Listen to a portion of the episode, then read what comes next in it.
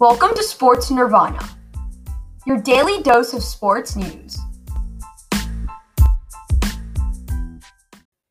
Today, on the third episode of the podcast, I will talk about the three sleepers in the MLB, Jose Alvarado, the relief pitcher for the Phillies, and Joe Flacco, how the Eagles signed him, which is a very surprising move.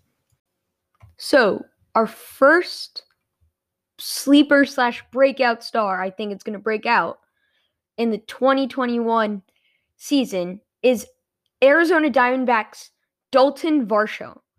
So, he doesn't get much playing time, but he's a really good catcher. He can catch so well. He's a good catcher, which is very rare, and he can hit really well, which is very rare. A catcher hitter combination is very hard in the MLB. Like JT Realmuto and who else? There's nobody's after him. Anyways, he's a lefty, which is very vital against righties. So he can hit them.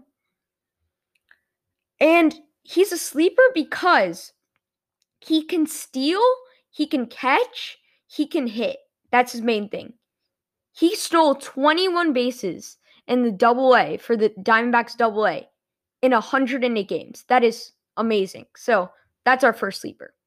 Our second sleeper I actually picked up in fantasy is Bobby Dalbec, first baseman for the Boston Red Sox. So this dude is crazy in the spring training. I think he leads in RBIs and not RBIs, but it, he leads in home runs in spring training with another Boston Red Sox player. But leading in home runs in spring training, that's pretty good. That means he has some potential. Especially with a decent Red Sox team. Devers, he can hit Devers in. Devers can hit him in. So I think it'll be a good combination for the team. As a player, I think he if he can I think he's a slugger. Let's just say that. He can hit.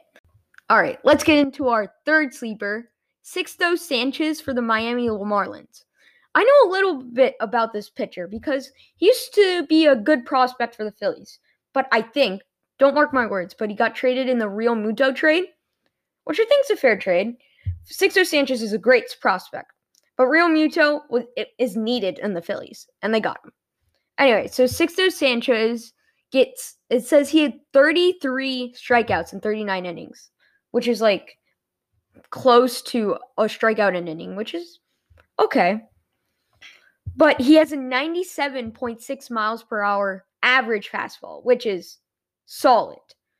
I think this guy's going to be in the middle of a pack pitcher in his prime. I don't think he's going to be a breakout.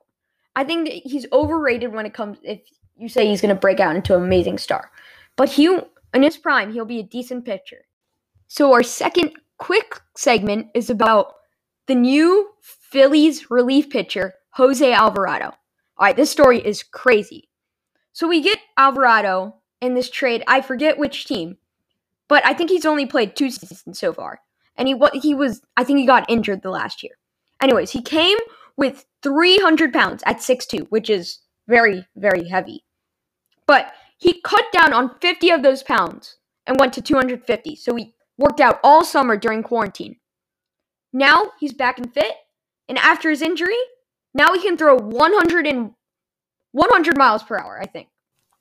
Which is crazy. This is the dude the Phillies need as a relief pitcher. They've been needing relief pitchers for the past like 5 years as I know it. But now with this closer, we can actually close games out and not throw them.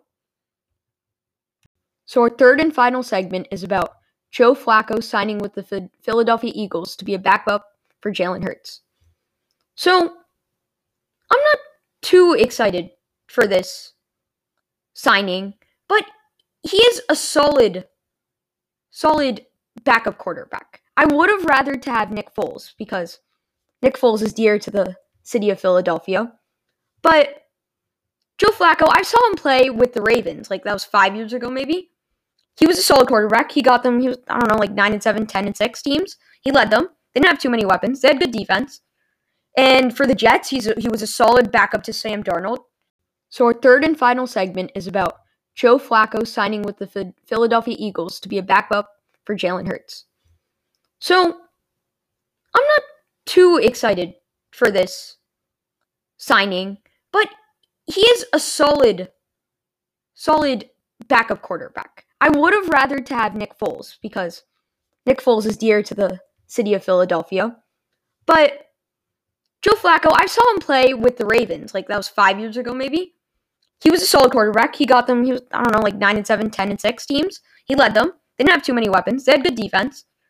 And for the Jets, he's a, he was a solid backup to Sam Darnold. Having a solid backup is always great. But Joe Flacco, I think he's been depreciating since the Ravens. So I think he'll be below average backup. But he's better than nothing. He's not like um, a Nick Sudfeld. Thank you guys for listening. Please leave a five star review. I will be uploading a new podcast soon. Thank you.